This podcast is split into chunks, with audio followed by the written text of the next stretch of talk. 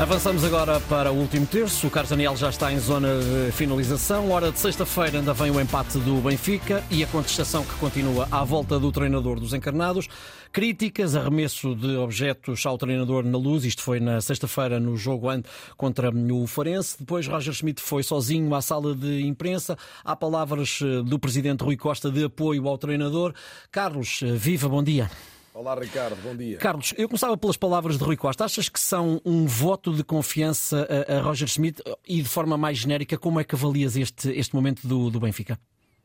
Sim, parece-me que, que, são palavras indispensáveis. Aliás, tardaram porventura 24 horas, porque era evidente que depois do que tinha acontecido com, com o Schmidt na sexta-feira, das duas, uma, ou, ou o presidente do Benfica já não acredita no treinador, ou tem que aparecer para, para dizer o, indispensável. E, e parece-me que Rui Costa esteve bem no que disse, concretamente na condenação óbvia do, do, do que aconteceu em relação ao treinador, porque tu, tu, falaste de duas dimensões que são as mais relevantes. Uma questão é, é os, são os apupos, é a contestação, outra, outra é o arremesso de objetos contra alguém. E, portanto, esta tem que ser uma linha vermelha, neste caso até a vermelha aplica-se porque é o Benfica, que separa o comportamento. É perfeitamente legítimo que os adeptos do Benfica uh, critiquem, é perfeitamente normal que não estejam satisfeitos com o rendimento da equipa, não é normal que, uh, seja em relação ao adversário, ao árbitro, a quem for, mas por maioria de razões a profissionais do próprio clube, aconteçam cenas que já, que já entram no, no domínio da violência e que têm que ser, obviamente, condenadas. Hum.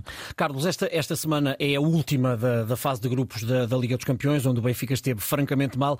Uh, há aqui ainda uma possibilidade de o Benfica avançar, não na Liga dos Campeões, mas, mas na Liga Europa, vai jogar, vai jogar fora. Neste momento até acaba por ser, se calhar, melhor o Benfica jogar fora, fora de portas, dado o ambiente que está montado à volta de Roger Schmidt, ou não? Ou seria melhor jogar em casa? Confesso que não tenho, não tenho sobre isso uma opinião. Uhum. Não, não, me parece que seja um elemento fundamental. Aliás, visto no jogo contra o Inter de Milão, o Benfica jogou em casa e não foi por isso que deixou de fazer, porventura, os melhores 45 minutos Verdade. da época. Ehm, eu creio que o problema do Benfica é, obviamente, hoje um problema tático e que depois se torna um problema de confiança. Já, já temos falado disso. Eh, parece-me que se sobrevalorizou a exibição do Benfica eh, neste jogo com, com o Farense. Não porque o Benfica não tenha feito um jogo interessante, mas porque o Farense, sendo uma equipa corajosa, que tenta jogar olhos nos olhos, é das equipas com maiores debilidades do ponto de vista defensivo e, portanto, concede muitas oportunidades. Eu acho que houve mais de mérito, neste caso, do Farense, do ponto de vista defensivo, do que mérito do Benfica em conseguir tantas oportunidades. O jogo do Benfica, em grande medida, foi colocar a bola em Di Maria e depois ele improvisava alguma coisa. Não há hoje ligação no corredor central, jogou com dois avançados, tem muita dificuldade em fazer um gol qualquer deles, Rafa e Tengsted.